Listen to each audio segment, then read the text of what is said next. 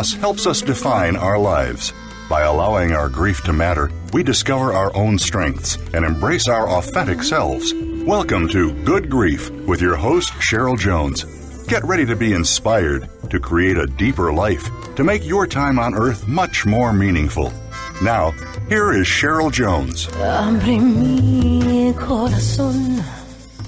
Hello, I'm your host, Cheryl Jones, and I want to welcome you to Good Grief, where we talk each week about the transformations that can come from loss. Today I'm welcoming Suzanne Marriott. Suzanne is a memoirist and deep travel writer who shares her transformative experiences with readers. Her writings on compassionate caregiving have been published in the Union newspaper's Healthy You magazine, and her stories of deep travel have ap- appeared in Your Life is a Trip, an award winning e magazine. She's a member of the Institute of Noetic Sciences, Sierra Writers, and the National Association of Memoir Writers. She lives in an ecologically conscious co housing community in the Sierra Nevada foothills. Today, we'll mostly be talking about her memoir, Watching for Dragonflies, A Caregiver's Transformative Journey. And if you want to find about more, more about her, her compassionate caregiving work, etc., you can go to SuzanneMarriottAuthor.com. Welcome, Suzanne. Thank you. Thank you so much for having me.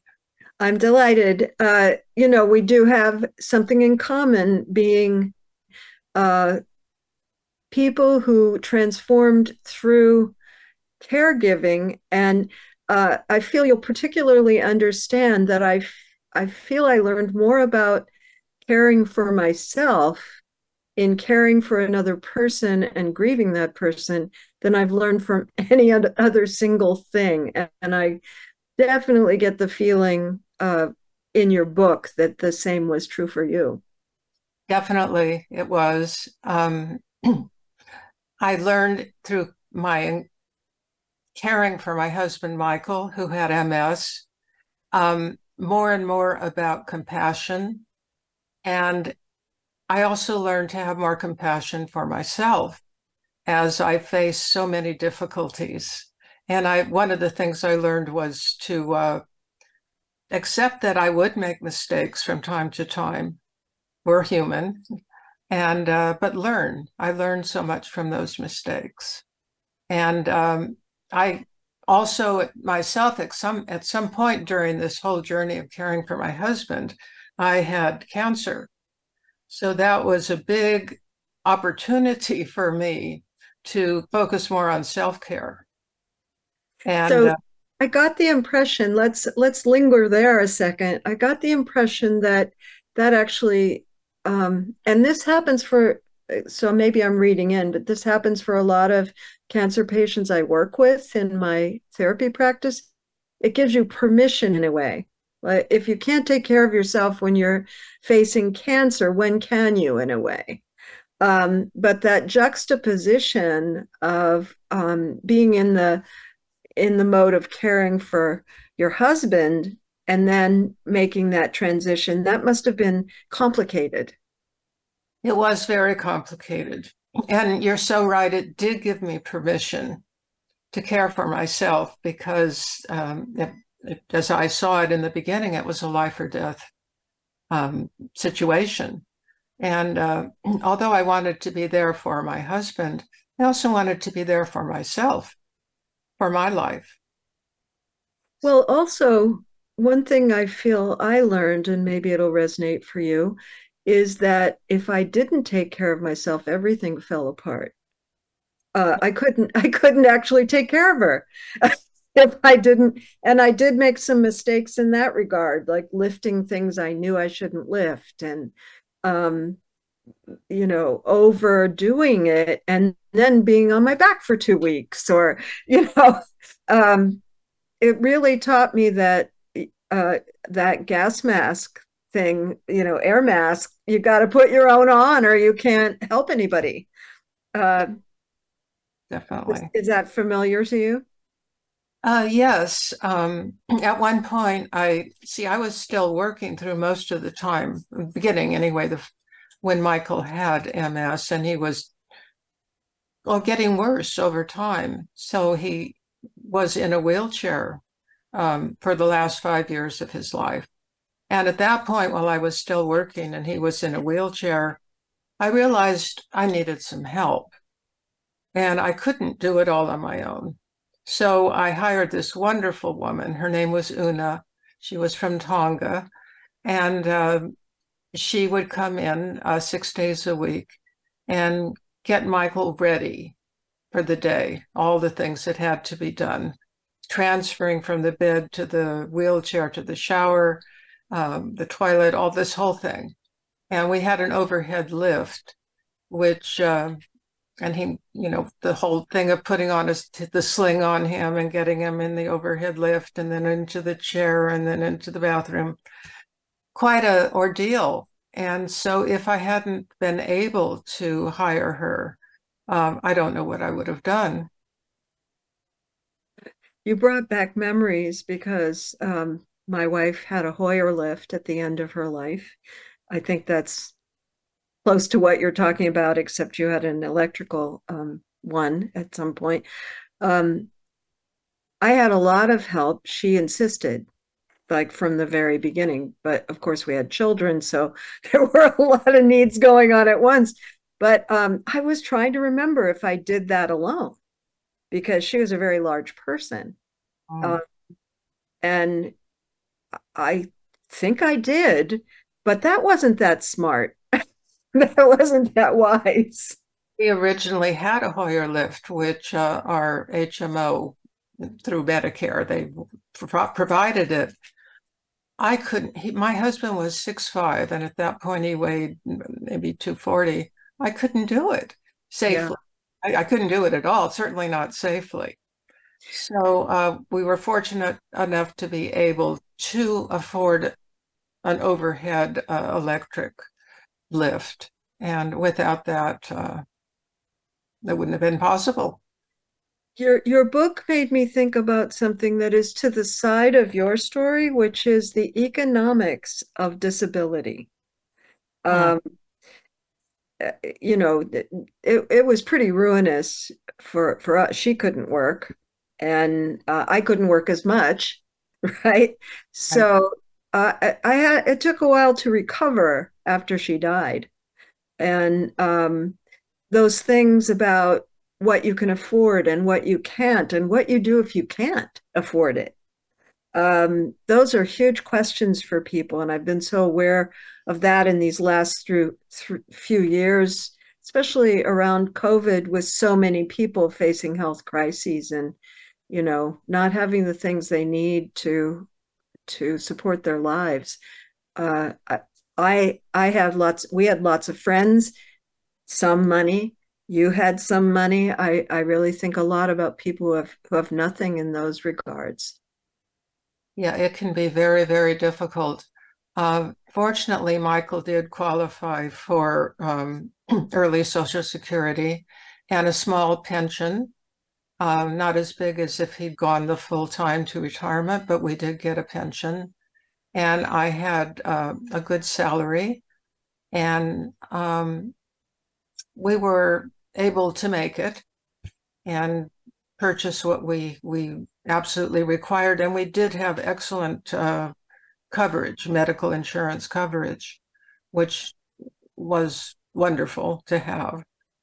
Yeah. And, and, and uh, life the difference between living and not living sometimes uh, for some people that's that's kind of what i'm thinking about when i say that that without certain things it is very hard to live. Definitely. And uh, our country is not on the uh, cutting edge of providing for the people. No this we are in total agreement about that for sure. But um you know, he he strikes me. I I love that I get to know the people that aren't in the interview. You know, I've I've now gotten to know Michael through your book, That's and um, he also went through a radical transformation because you know how many people say oh if i was ever in a wheelchair i just would want to die or you know um, and he sounds as if he was an extremely physical person um, very, very oriented to his physicality. What was it like to observe him coming to terms with his declining body? Because it seems as if he also transformed. He did in many ways. Um, he did finally accept a wheelchair. He was very much adverse to that in the beginning because to him in the beginning that just was the end. Uh, he would kill himself before he allowed that to happen to him. But then his decline was gradual. And at some point, he absolutely realized that this was something he had to do. But instead of going to our HMO and saying, you know, I'd like to be fitted for a wheelchair, he just went out and bought one. And uh, it didn't fit him correctly. You know, I'm sure the salesman thought, oh, I've got, you know, a good one here. Got someone on the line. but it was a, a, manual, of course, but it worked for a while. Uh, he was water walking at the Y in Berkeley at the time. We lived in Castro Valley.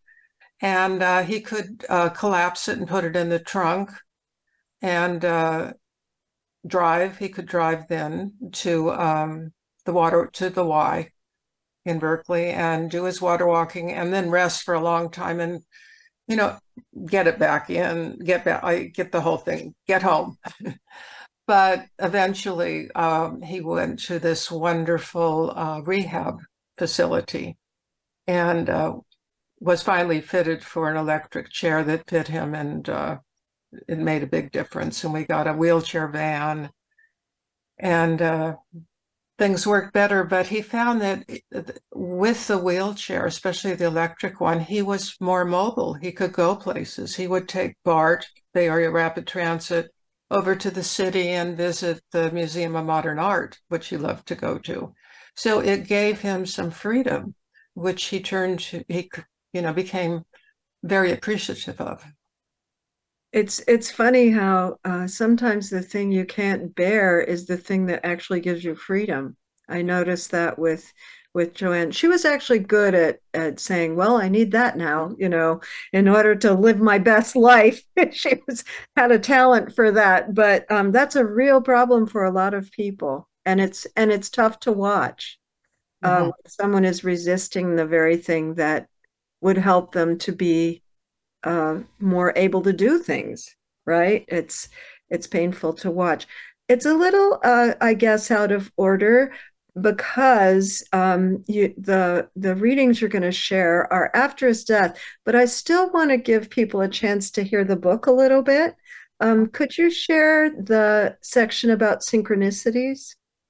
Yes um, this is after michael passed away. And uh, of course i was bereft and missing him terribly. Um, but these wonderful synchronicities occurred, which made me feel, well, not just feel, but which really connected me to my husband. And so, uh, shall I read that now? Absolutely. Okay, this is um, synchronicities. Two days after Michael's death, I visit my therapist for our weekly session. Sharing my grief and confusion with her gives me a sense of grounding and safety. As I emerge from her office, wearing a red fleece top that was Michael's, which still holds his comforting scent, I'm suddenly aware of his presence. He tells me to walk down the street to a shop we both knew. I hear his voice inside my head his voice, not mine. I want to buy you a gift, he says. How will I know where it is? I ask. You'll know. On entering the shop, I'm drawn to a red Buddha board on my left, just a few steps from the entrance. It looks like a slim laptop computer, but as the proprietor shows me, instead of opening to a screen, it opens to a blank surface on which one can write or draw with a soft brush dipped in water. As the red surface takes on the water, the image the images emerge in a darker shade of red and then slowly fade away. Immediately, I know this is a, this is Michael's gift. It's as if he has handed it to me. I purchase it, take it home, and place it on the coffee table in front of the couch. I sense that Michael has given me a beautiful symbol of impermanence. I'm entranced as the first free flowing lines I draw on the Buddha board gradually fade, leaving just two drops of red. I watch and wonder as one disappears, then the other. I feel Michael sitting with me on the couch, and I thank him. You've taken care of me for so long, he tells me. Now I will take care of you. That is so meaningful to me because I had a really similar experience to that after my wife died, where I was in a gift shop and and um, in a similar way to the way you're describing, I knew that there was something there from her. Wonderful. And it turned out to be uh, she was she was a black woman. It was a black angel, a oh. statue. And uh, it's it's rather worn down now because it was a, almost 30 years ago but um, it was such a meaningful moment and it made me think maybe we can talk more about this after the break which is about to come come up that i didn't feel ever as if i'd entirely lost her but i certainly felt the extreme loss of her body right right of her of her um, way of being in the world, eh, which was crushing. But I still don't feel as if I've entirely lost her. And I have a feeling you know what I'm talking about. I do, very much. Um, a big transformation of relationship. no doubt about that. Um, especially given that I'm repartnered, you know, I, am remarried. But um, that's doable for me to to have a different type of relationship um but you you really made me me smile when i read that part of the book just because that's such a precious experience that not that many people have had. Maybe yeah. more than the ones that admit it. Nobody wants to be found crazy do we? Or or to have someone refute that. Yeah that would be dangerous. Right? I i appreciate that you asserted it so uh fully. It's it's unarguable right? Thank you. Yes. Yeah. So let's go to a break and and maybe we can talk more about that creative tension of still with not alive. Mm-hmm. Listeners, you can go to my website or social media to follow me and connect with me and let me know what you think. And to find Suzanne Marriott, you can go to suzannemarriottauthor.com and it's M A R R I O T T in case the spelling of Marriott is not obvious. Be back soon.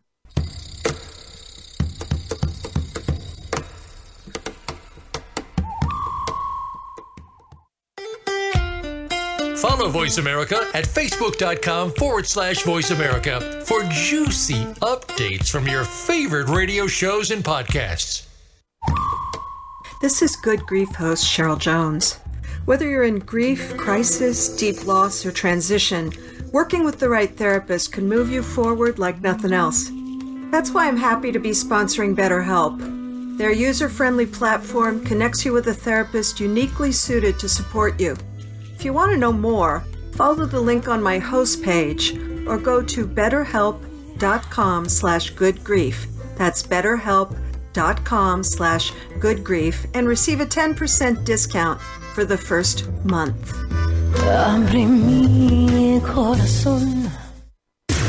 Voice America programs are now available on your favorite connected device including Amazon, Alexa, and Google Home. Through streams with Apple Podcasts, TuneIn, and iHeartRadio, listening to your favorite show is as easy as saying the show name followed by the word podcast. Hey, Alexa, play Finding Your Frequency podcast. If that doesn't work, try adding on TuneIn or on iHeartRadio or on Apple Podcasts. Resiliency is the human capacity to lean into individual and collective strengths with compassion and grit when faced with the challenges of lived experience. Join host Elaine Miller Karas for Resiliency Within, a program of hope and healing designed to inspire you to integrate wellness into your life, your family, and your community. In challenging times, you'll want to tune in every week. Resiliency Within can be heard every Monday at 1 p.m. Pacific Time and 4 p.m. Eastern Time on the Voice America Health and Wellness Channel. Your life, your health, your network. You're listening to Voice America Health and Wellness.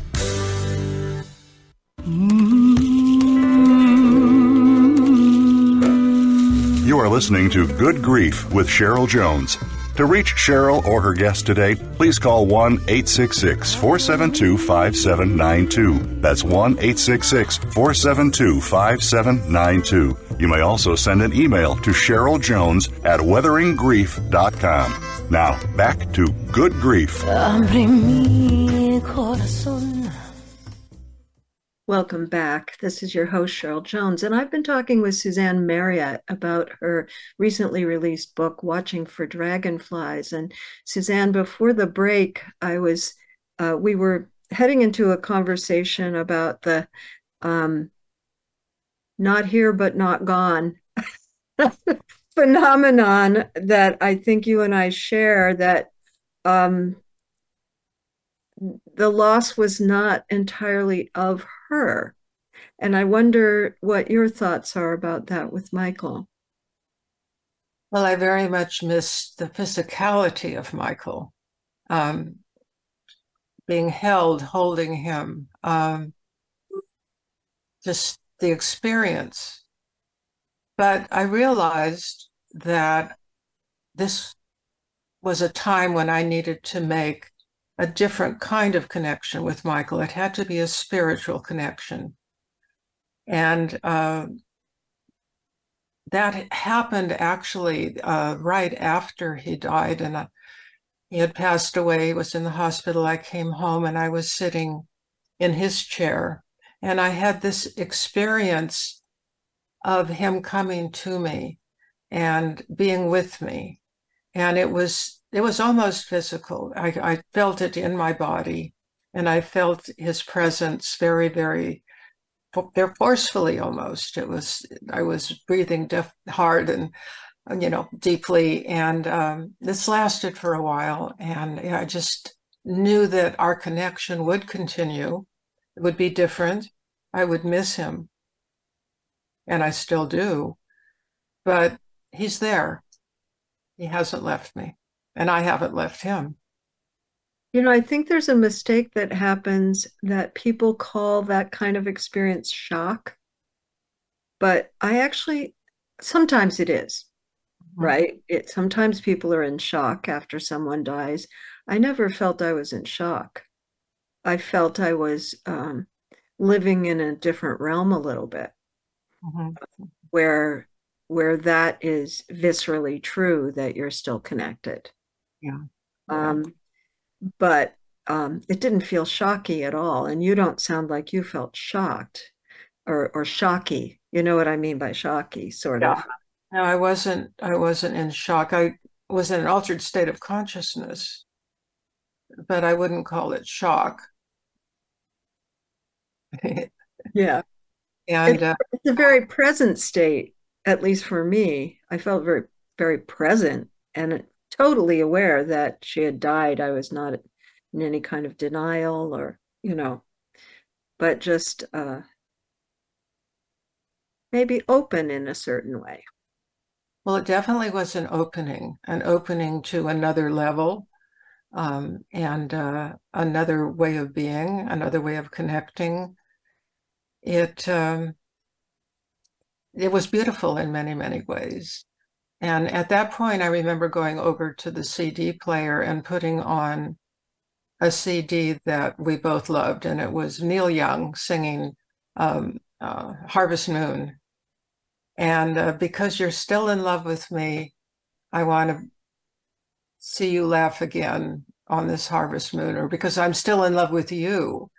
Uh, and we were still in love with each other. And I just felt as he was singing that this was a message from Michael too. And uh, messages kept coming in many, many different forms. One difference, I think, maybe between uh, your experience with Michael and mine with Joanne is that we were always talking about her deaths because she was never not dying right with ms is a much more mysterious thing where it's definitely debilitating but it's not necessarily going to kill you at any particular time. Um, she just kept outliving predictions. That was confusing but you know we knew she would die and so we talked about it a lot. And um, it seemed to me as if um, the timing of Michael's death came a bit as a surprise. Um, that that really neither of you were expecting it right then, and then that it made me wonder if that caused you to feel unprepared uh, more more broadly or more more largely. I think it did. Um, I think we were in denial uh, but our neurologist had also told Michael, you don't die from MS, you die from complications of MS. Well, this wasn't a solid thing for us to get our head around. And also, what does that even mean? If you die from the complications of MS, didn't you die of MS? it seems it seems semantic a bit. yeah. And, and another thing was the last year of his life, he was in the hospital seven times. But each time he would come home and he would bounce back, he would be in remission. We would actually travel, do some some traveling, some and uh, going places, and then there'd be another crisis, but he'd bounce back. And so I got to, we both got to expecting that this would simply continue. Mm-hmm and it didn't. of mm-hmm. course. Mm-hmm. And so, um, were was there a quality? I, I, I guess I would say I was not stunned when when Joanne died because I knew we also were. Uh, she had a particular condition that uniformly kills people very quickly as an outgrowth of her cancer, not her cancer, something as an out a side effect of her cancer. And um, you know, they said everyone dies within a month. She lived four months. Wow. but it, we still knew it was going to kill her. So there was no, uh, not a stunning act. Uh, but for you, you must have thought it was just like all the other times. I did. And um, I was disappointed in retrospect. The doctor we had this last time, he said to me, Do you want Michael to go home? And I said, Well, of course. Well, he didn't say well, he's going to go home and die, which is pretty much what happened. He didn't give me the information I needed to deal with the situation I found myself in. And uh, he was not a doctor we'd had before. Was a hospital, one of the hospital doctors, but not the best one we'd had. And um, so we found ourselves in crisis um, not too long after Michael came home. Um, so, um, you know, I, I, I do blame him in, in in ways because he could have said it's time to set up hospice, which we could have done, but we didn't. I didn't. I I feel there's a failure in many medical professionals. Uh, they they have not been trained to have that conversation.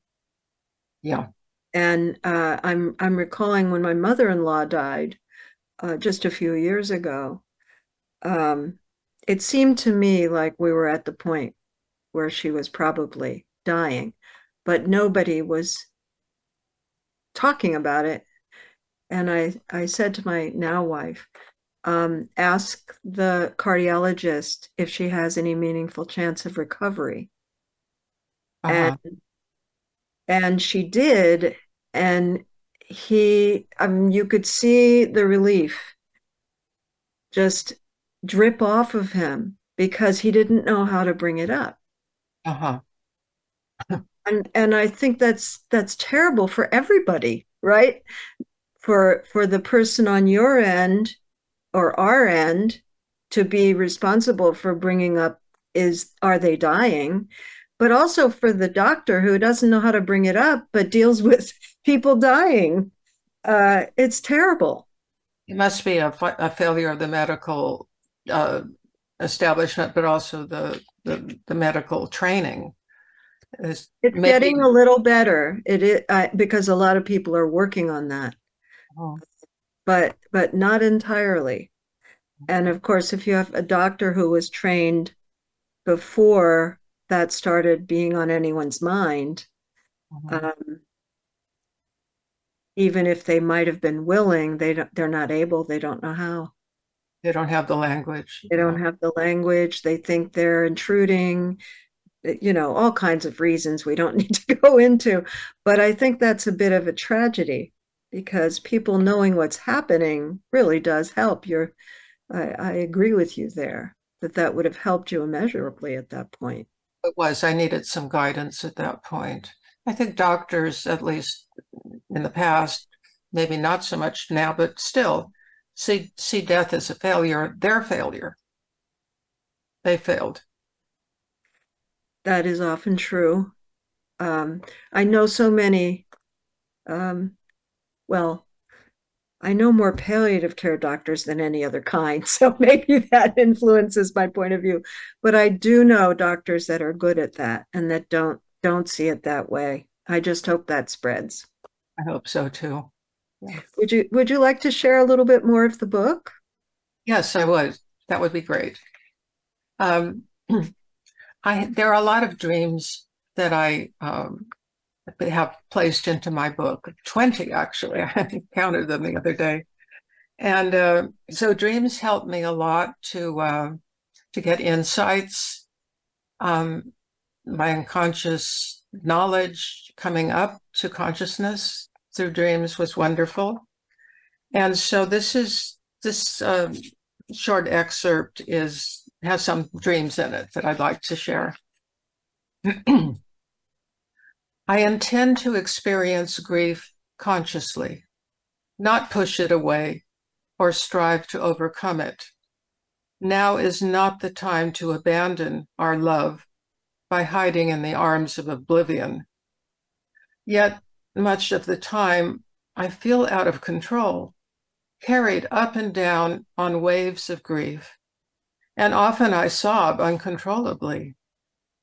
All the trite cliches I've ever heard take on new and real meaning for me, such as waves of grief, aching heart, dark night of the soul, tears, tears welling up, lump in my throat, swallowing my tears, and on and on.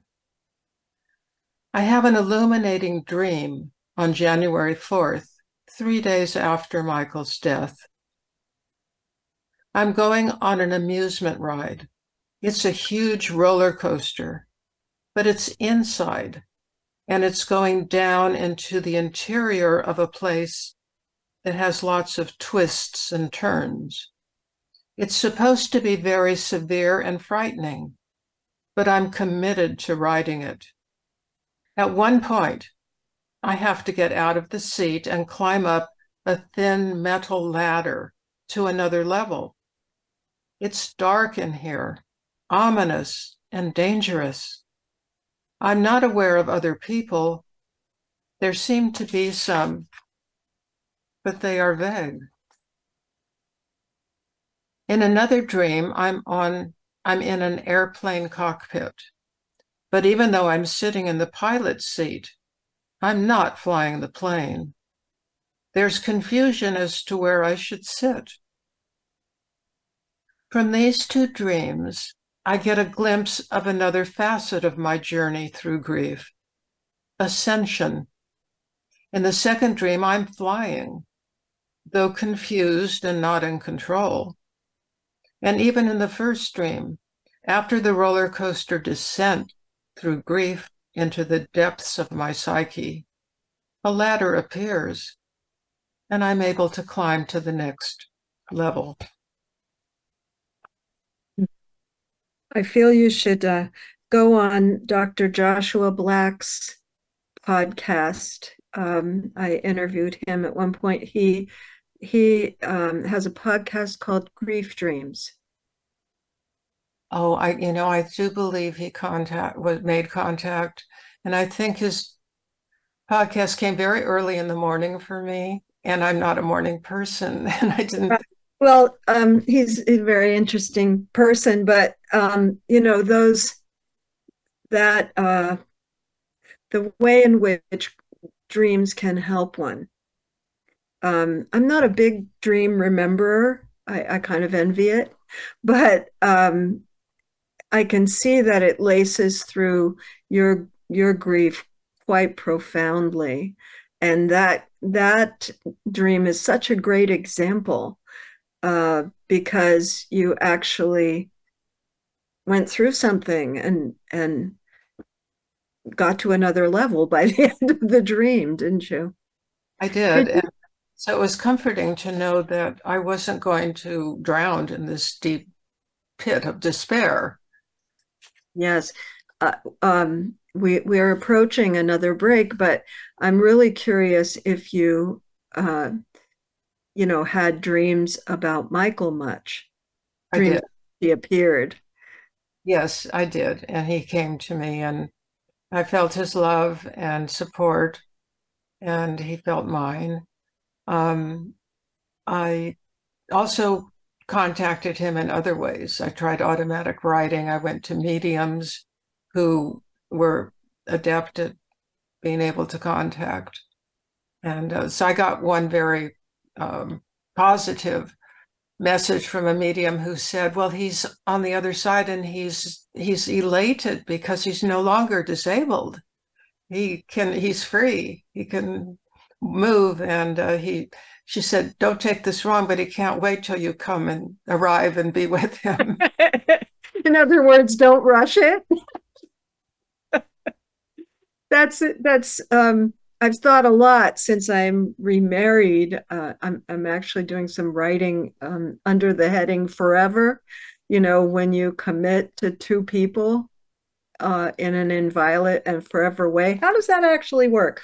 I don't know. It won't be me that figures that out, but it's it's a complicated. Uh, if I think about it, it's complicated. In my heart, n- not so complicated, but that sense of joining, you know, not sure what that looks like. but it would be lovely, wouldn't it? It would. And there's the idea that we let, we have soul groups, so it's possible that everyone we're in love with is in our soul group.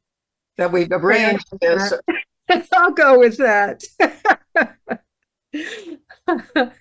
Let's go to another break and we'll we'll come back and talk some more. And uh, listeners, you can go to weatheringgrief.com. That is my website. You can go to the Good Grief ho- host page. And to find Suzanne Marriott, go to suzannemarriottauthor.com.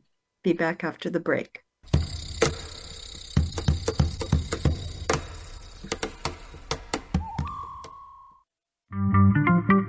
Voice America is on LinkedIn. Connect with us today. This is Good Grief host Cheryl Jones. Whether you're in grief, crisis, deep loss, or transition, working with the right therapist can move you forward like nothing else. That's why I'm happy to be sponsoring BetterHelp. Their user friendly platform connects you with a therapist uniquely suited to support you. If you want to know more, follow the link on my host page or go to betterhelp.com slash goodgrief. That's betterhelp.com dot com slash good grief and receive a 10% discount for the first month. These days, everyone is looking for information on staying young, healthy, and fit. The Voice America Health and Wellness Network is here to help you on your quest to better health and a better you. We talk about everything from diet, fitness, and aging to substance abuse, personal growth, mental health, and much more. Learn from our experts who cover health and wellness from traditional and holistic perspectives. Tune in to the Voice America Health and Wellness Network. Healthy living starts here. Functional Medicine with Dr. Robbins looks at how natural healing and biological dentistry can safely and effectively treat most health problems. You'll hear about the innovations in both traditional and alternative medicine therapies with doctors and dentists, along with discussions with chiropractors, medical experts, homeopaths, naturopaths, and energetic healers. It's great to have all the best information in one place. And Functional Medicine with Dr. Robbins brings it all together. Listen Thursdays at noon Eastern, 9 a.m. Pacific on Voice America Health and Wellness.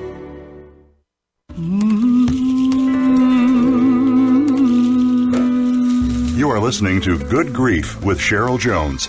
To reach Cheryl or her guest today, please call 1 866 472 5792. That's 1 866 472 5792. You may also send an email to Cheryl Jones at weatheringgrief.com. Now, back to Good Grief. Welcome back. I've been talking with Suzanne Marriott about her book, Watching for Dragonflies. Um, before the break, Suzanne, we were we were kind of delving into the murky area of afterlife, which I I find I'm willing to not know exactly, but um, it's pretty impossible for me to imagine that there's nothing there, having felt that connection beyond death. Um, I don't know if that, it sounds as if that resonates for you. The exact definition, I haven't been there, so we'll see. But do you have specific um, concrete ideas about that for yourself, or more of a, a of a uh, willingness to imagine? Well, I'm definitely open to the possibilities. And um, I've read people like um, Robert Monroe, who started the uh, Monroe Institute. Um, HemiSync is a way of, of, of, changing your consciousness to go different levels. I did uh, do his training, uh, which is has a lot to do with after death experiences.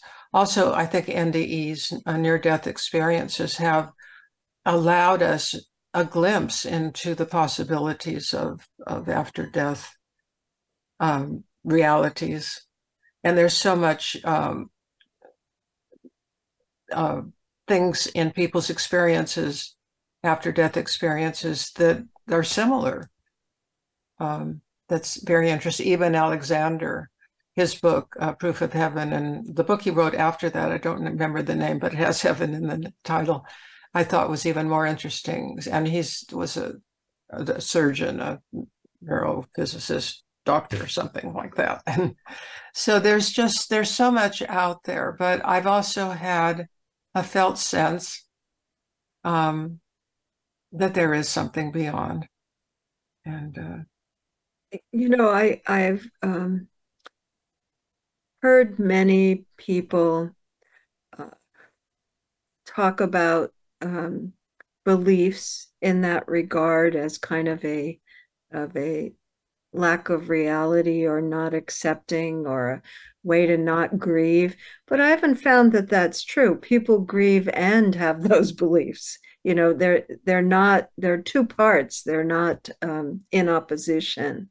Maybe for some people they are um, trying to get get out of grieving by saying they're in heaven or whatever, but that's certainly not how you're talking, not the way I talk, not the way.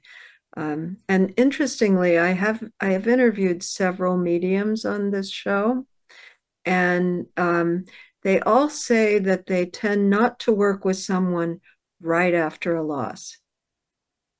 That that um, they don't actually want to interrupt grief. Hmm. And that if often if people come immediately, they're trying to interrupt their grief. Mhm. I found that very interesting that it was more than one medium that said that uh, to me. And I think that's wise, Mhm. actually. It's not that they couldn't access anything, it's that it wouldn't be uh, in as much service of the person who was hoping for the connection. You didn't need that. I didn't feel the need of that because I felt connected. But, you know, 27, eight years later, I find it intriguing. What's going on now? I I did actually um, go to a medium. It wasn't too long after Michael died, but I and that's the one I, I had talked about previously. But I didn't find that it interrupted my grief. It gave me a new level of understanding, but it um it it it, helped me, but it did dissipate the grief. I still missed him. hmm I, I'm getting the impression from you that we also share uh, something that did surprise me in grief somewhat is how completely physical it was. It, it, my body was grieving. It didn't matter where I was at in my head at all. my body was in charge.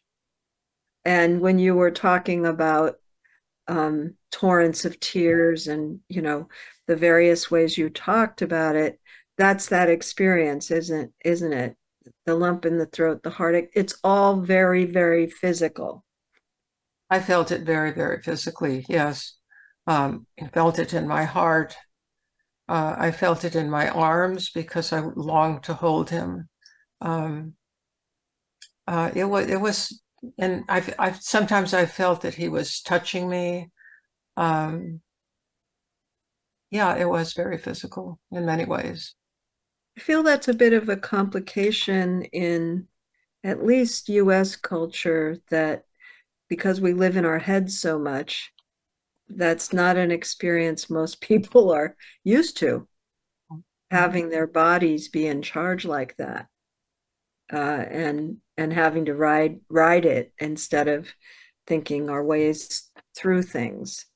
Um, and it sounds as if both you and I had some practice with that beforehand. Uh, um, you know how to how to stay with your how, how to stay with a good feeling. You know, see yourself to the end of it. I guess. Mhm, mhm. It uh, definitely is a journey, and it has its ups and downs, and uh, time helps um, take away the immediacy of the pain and the longing. But for me, um, I still cry frequently just because I miss him, or I wish I could share something with him, a sunset or anything, you know, that touches me, I would like to be able to share with him. And, uh, you know, I know that you've moved since his death, so you have a lot of new experiences you would want to share. Uh, that's hard for some people to uh, move into new experiences. Was that hard for you to to um, choose new experiences uh, over kind of staying where you had been with him, or was it necessary? What what how was that for you? Well, it was necessary in in some ways because um, well my th- I was going I was in therapy I uh, and my therapist and I had been throughout most of this journey and my therapist um, did help me move forward and I was online looking online and I had both Michael and I had learned about co-housing which is a way to live with others in community so um, about six months after he passed I did an online search and I found a community uh, just forming up in uh, Grass Valley, up in the Sierra foothills. And uh, I was intrigued. I thought, this is something I need to check out. Um, and I ended up joining that community and and many years after we first formed, we built, and I'm living in that community now. But my therapist said at one point, that saved your life. And I don't think she meant that literally. I think she meant, and the way I see it, is that it gave me a direction, a meaningful way to go forward. And I don't feel I left Michael behind because he too had been interested in this concept. Um, so uh, it was it was a good thing for me to do. What stands out there is it gave you a sense of direction, but you didn't have to immediately do it. No, um, as many people have those kinds of flashes of insight at the beginning, like you had six months in. This this catches me, but don't have the energy to bring it about right then. So um, that was a lucky thing for you that you didn't have to immediately pack up or, you know. And for many, many years, we met once a month. So I would drive up from my home and stay overnight with, with friends who were part of the community. So it was a once a month um, a commitment for many years. Um, and then the we worked in teams uh, for different reasons, different different uh, jobs that had to be done for the community, and this would happen on the phone. So I would be in connection. We had a you know, conference line. We didn't have. It was before Zoom and Skype and everything. So um, it was a consistent way of moving forward, but also staying where I was. Brilliant.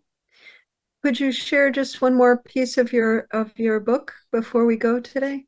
Yes, thank you. I'd love to. And this, I think, is is is very positive. Uh, so a good note to end on. Uh, again, it has some dreams. on the advice of my therapist, I joined a support group. Now, this is different from the co-housing. This was a local support group. I feel like it. It feels like the right thing to do and it turns out to be a wise decision. Being with people who really know and understand what I'm going through proves to be profoundly supportive. I learn that I'm not alone in my grief, and I discover that by sharing my own pain and experiencing my empathy for the pain of others, I begin to heal. As I watch others move through their grief, and find ways to become active again. I gain hope. During this time, I have another vivid dream that I share with the group.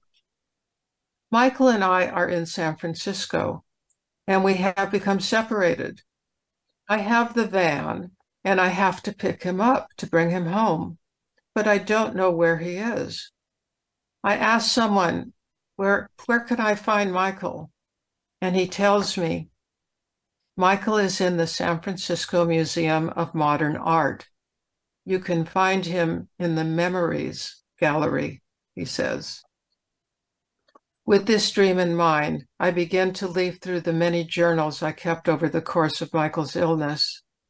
Something inside me knows that, through my writings, I can begin to integrate all that has happened, that through honoring my memories, I can heal and bring meaning to my suffering. I begin my writings into, I bring my writings into therapy and read and discuss what I've written with my therapist. In its way, this is a life review.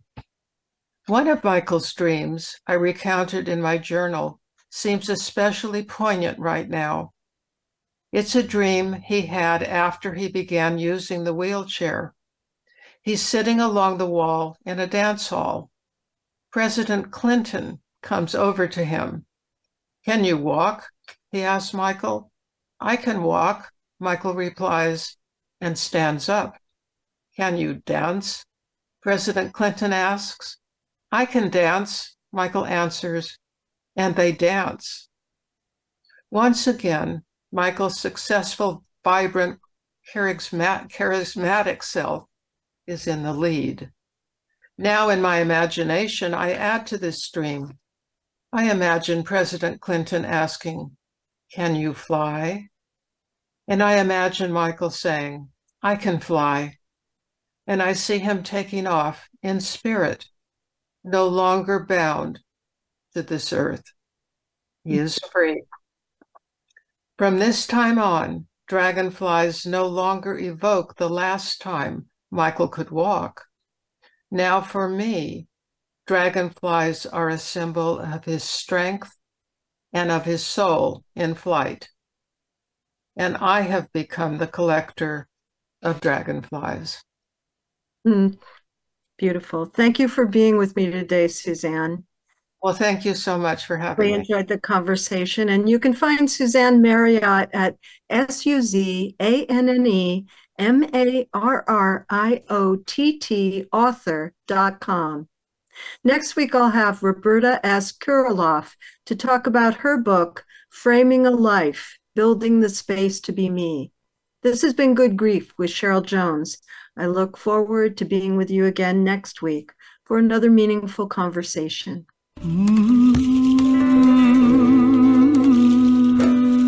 Thank you so much for joining us for Good Grief. Please come back next Wednesday at 5 p.m. Eastern Time, 2 p.m. Pacific Time for another edition featuring your host, Cheryl Jones, on the Voice America Health and Wellness Channel. Have a meaningful week. Abre mi corazón